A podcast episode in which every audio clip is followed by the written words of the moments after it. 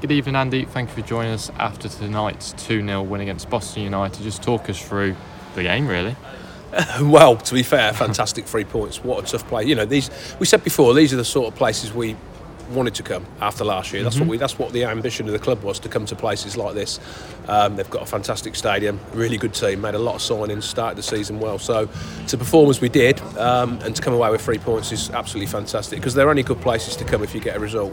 You know, if you get a chase and don't perform, they're, they're not good places to come. Um, but tonight it was something that I thought from after the first 15, 20 minutes when they started like a steam train, which we thought they would. Uh, we stuck together, didn't we? Um, weathered that and then grew into the game. And then I thought second half, I thought we were outstanding. Just talk us through then that second half because, like you say, we were outstanding. Yeah, I think I think we found you know so they started really well. We knew that we knew how they would play. We thought, um, but they started at such a good tempo, and we had to be at our best. Everyone behind the ball, uh, Jazz doing his bit, the defence doing a bit, the whole lot getting groups, you know, getting tackles. But I think as when they didn't score in 20, 25 minutes, I think we grew into the game. I think the confidence mm-hmm. started to show, and we started to keep the ball better.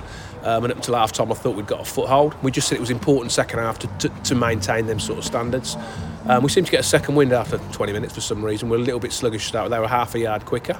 Uh, but once we dealt with that, I thought second half, like I said, we got the goal. I thought we managed the game really, really well. And to be fair, it could have been more than two, if I'm being really honest.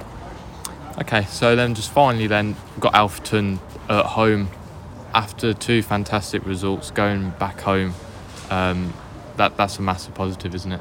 Yeah, they're all big games. Like I said, we're back at home, but we've been fantastic the last two away games. It's up to them now. Obviously, they're tired. We're going to have to train Thursday. It's going to be a cool down session for some of them.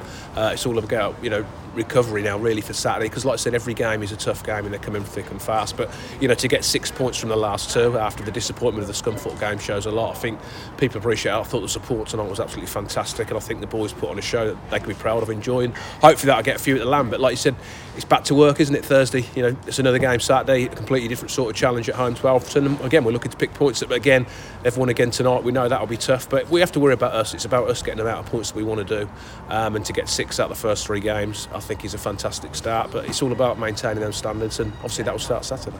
Brilliant. Thank you, mate. We'll um, talk to you on Saturday. Cheers, mate. Thank you.